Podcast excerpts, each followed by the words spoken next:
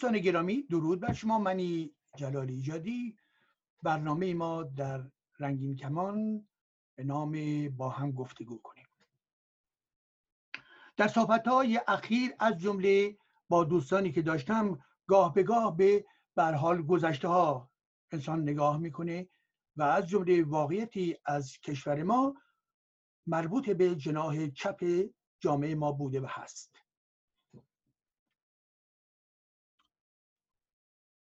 جناح چپ چه می‌گوید؟ چپ ها چه گفتند؟ چه خطاهایی داشتند؟ البته تنها چپ ها نیستند که خطا داشتند. من همیشه نگاهم رو در تمام بسترها و تمام جریان های فکری بهشون نگاه کردم و انتقادات خودم رو نسبت به اونها مطرح کردم. ولی به حال مسئله ای که در ارتباط با چپ ها بوده است یک نوع اسطوره ایدولوژیک اینها داشتن که چپ یعنی امری به نحوی برتر و دانش و هرچه که در برابر چپ هست تمام باطل. و به خصوص چپ هایی که در ایران ما داشتیم چپ های برحال استالینیستی چپ های لنیستی چپ های گوارستی چپ های حتی چینی ماویستی چپ های نوع کوبایی و غیر ذالک وجود داشت که هر کدوم از این چپ ها با یک نگاه و گرایشی که پیوسته داشتن می‌خواستن بگویند که تاریخ با اونها هستش. تاریخ با اونها هست. یعنی آمدن گفتن که تاریخ درک نادرستی از مارکس به نظر, به نظر من مارکس یک شخصت برجسته تاریخ اندیشه است در عرصه اقتصاد فلسفه و جامعه شناسی. من به مارکس به عنوان یک تئوریسین نگاه می‌کنم. به عنوان یک اندیشمن نگاه می‌کنم. ولی که زمانی که مارکس رو تبدیل می‌کنم به ایدولوژی به اسم و این رو تبدیل می‌کنم به منجی بشریت. و این رو تبدیل می‌کنم به یک ایدولوژی که دارای دانش سیانتیفیک علمی هست و برای همه دوران درست است. اینجا خطای عظیمی صورت می‌گیره. تبدیل مارت به ایدولوژی مارکسیزم و چسبیدن به این ایدولوژی ایسم برای توضیح امروز و فردای بشریت یک خطر بزرگ است و بنابراین در اینجا هست که انحراف توتالیتاریزم و اشتباه و جنایت نیز آغاز می شود زیرا ما دیدیم که به حال آنچه که مارکس پیشنهاد می‌کرد و یا در تستهای سیاسیش که دارای اشتباه بود از جمله مسئله پیش رفتن انقلاب در کشورهای اروپایی در چند کشور اروپایی به حال این نتوانست اتفاق بیفته و پس از اون این ایده تبدیل شد به ایده لنین که گفت در یک کشور ما میریم و انقلاب پرولتاریایی می‌کنیم و اون نقطه سست این زنجیره اقتصاد جهانی امپریالیستی است و اون روسیه و بنابراین چپ دیکتاتور به قدرت رسید با تجربه لنین و پس از اون دوران سیاه استالین و تمام رهبران شوروی و پس از اون به هر حال در کنار اون تمام قدرت هایی که در کشورهای اروپای شرقی به وجود آمد کشورهای اروپای شرقی و در کنار اون باز کسان و کشورهایی مانند چین مانند کره شمالی مانند کامبوج مانند کوبا و غیر و غیره. مجموعی اینها یک بخش مهمی از تجربیات انسان در قرن بیستم هست.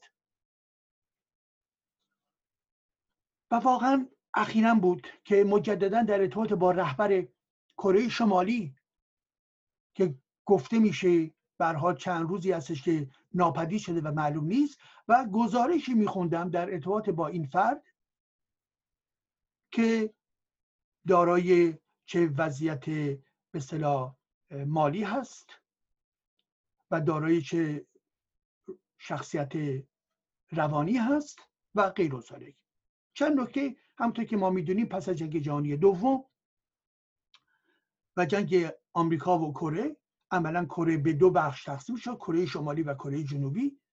کره جنوبی روی خط لیبرالیزم اقتصادی حرکت کرد و دموکراسی. کره شمالی روی خط کمونیسم حرکت کرد و اونم به رهبری کیمیل سونگ که کیمیل سونگ در واقع متحد روسا بود متحد چینیا بود و پس از اینکه او مرد کیم جون ایل فرزندش به قدرت رسید و پس از مرگ کیم جون ایل کیم جون اون که در حال حاضر به قدرت هستش کیم جون اون در قدرت. خب این فرد فرد دیکتاتور در کشوری به قدرت رسیده و هست که به شکل میراث با میراث پدری رسیده. حال آنکه بنابراین امری که نسبت به همه منارشی ها و شاه سیستم های شاهی انتقاد می‌شد و از جمله مارکسیست ها انتقاد می‌کردن در ضمن خود مارکسیست ها دارن این مکانیزم موروسی رو به یک امر به صلاح ارسی تبدیل می‌کنن. قدرت امر ارسی است در کشوری مانند کشور کره شمالی. اگر هم امر ارسی نباشد امری هستش که مال دوستان ما هست یعنی رفقاشون. یعنی به نحوی که وقتی که کاسترو مریض و می‌خواد بمیره برادرش رو می‌ذاره. راول کاسترو رو می‌ذاره. و پس از اون که اون هم مریض هستش یکی از دوستان نزدیک در درون حزبشو میگه که این باشد.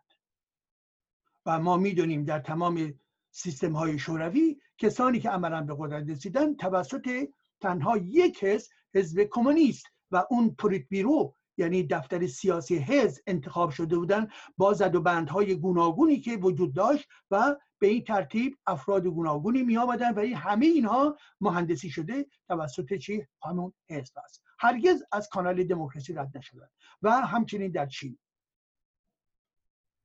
و شما وقتی که نگاه می‌کنید لنین یک دیکتاتور استالین یک دیکتاتور پولپوت در کامبوج یک دیکتاتور. ماو یک دیکتاتور. چاوشسکو یک دیکتاتور. تیتو یک دیکتاتور. کاسفرو یک دیکتاتور. اینها نمونه هایی از این دیکتاتورهای چپ هستند. اونجایی که چپ به قدرت رسید ما با سیستم دیکتاتوری مواجه هستیم.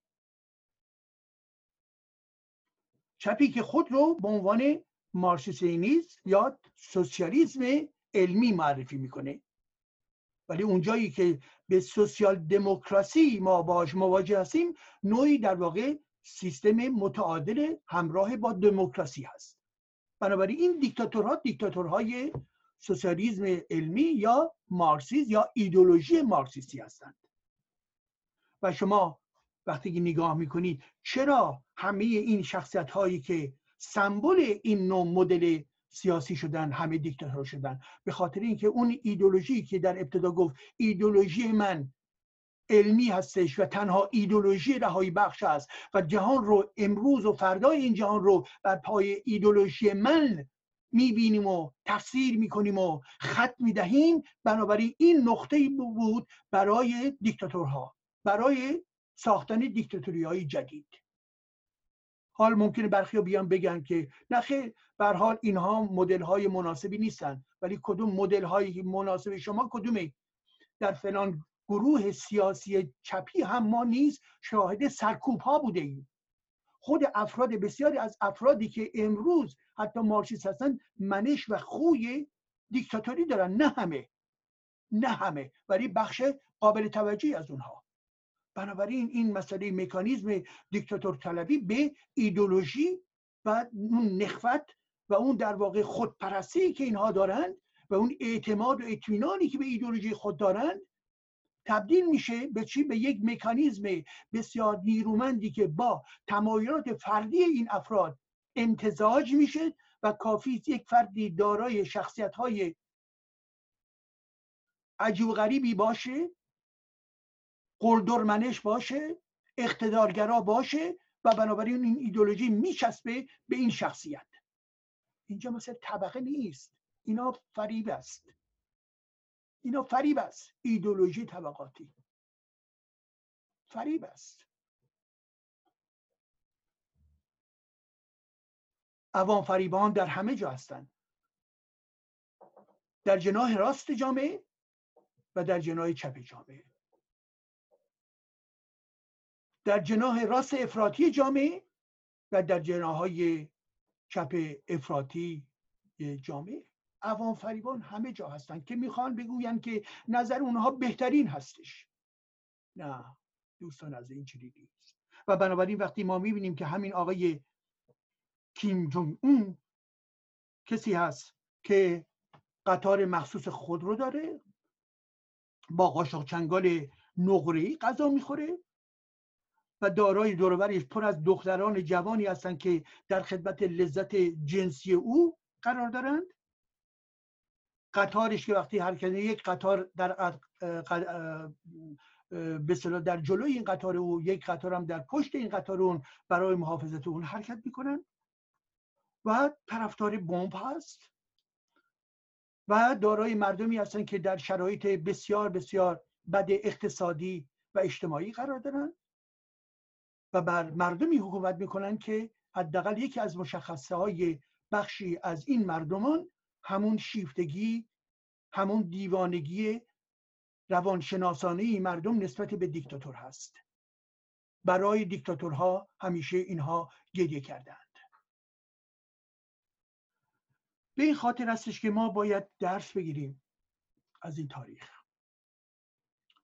که به هر حال اونجایی که ایدولوژی تبدیل به یک سیستم میشه خطر رو در دل خودش داره.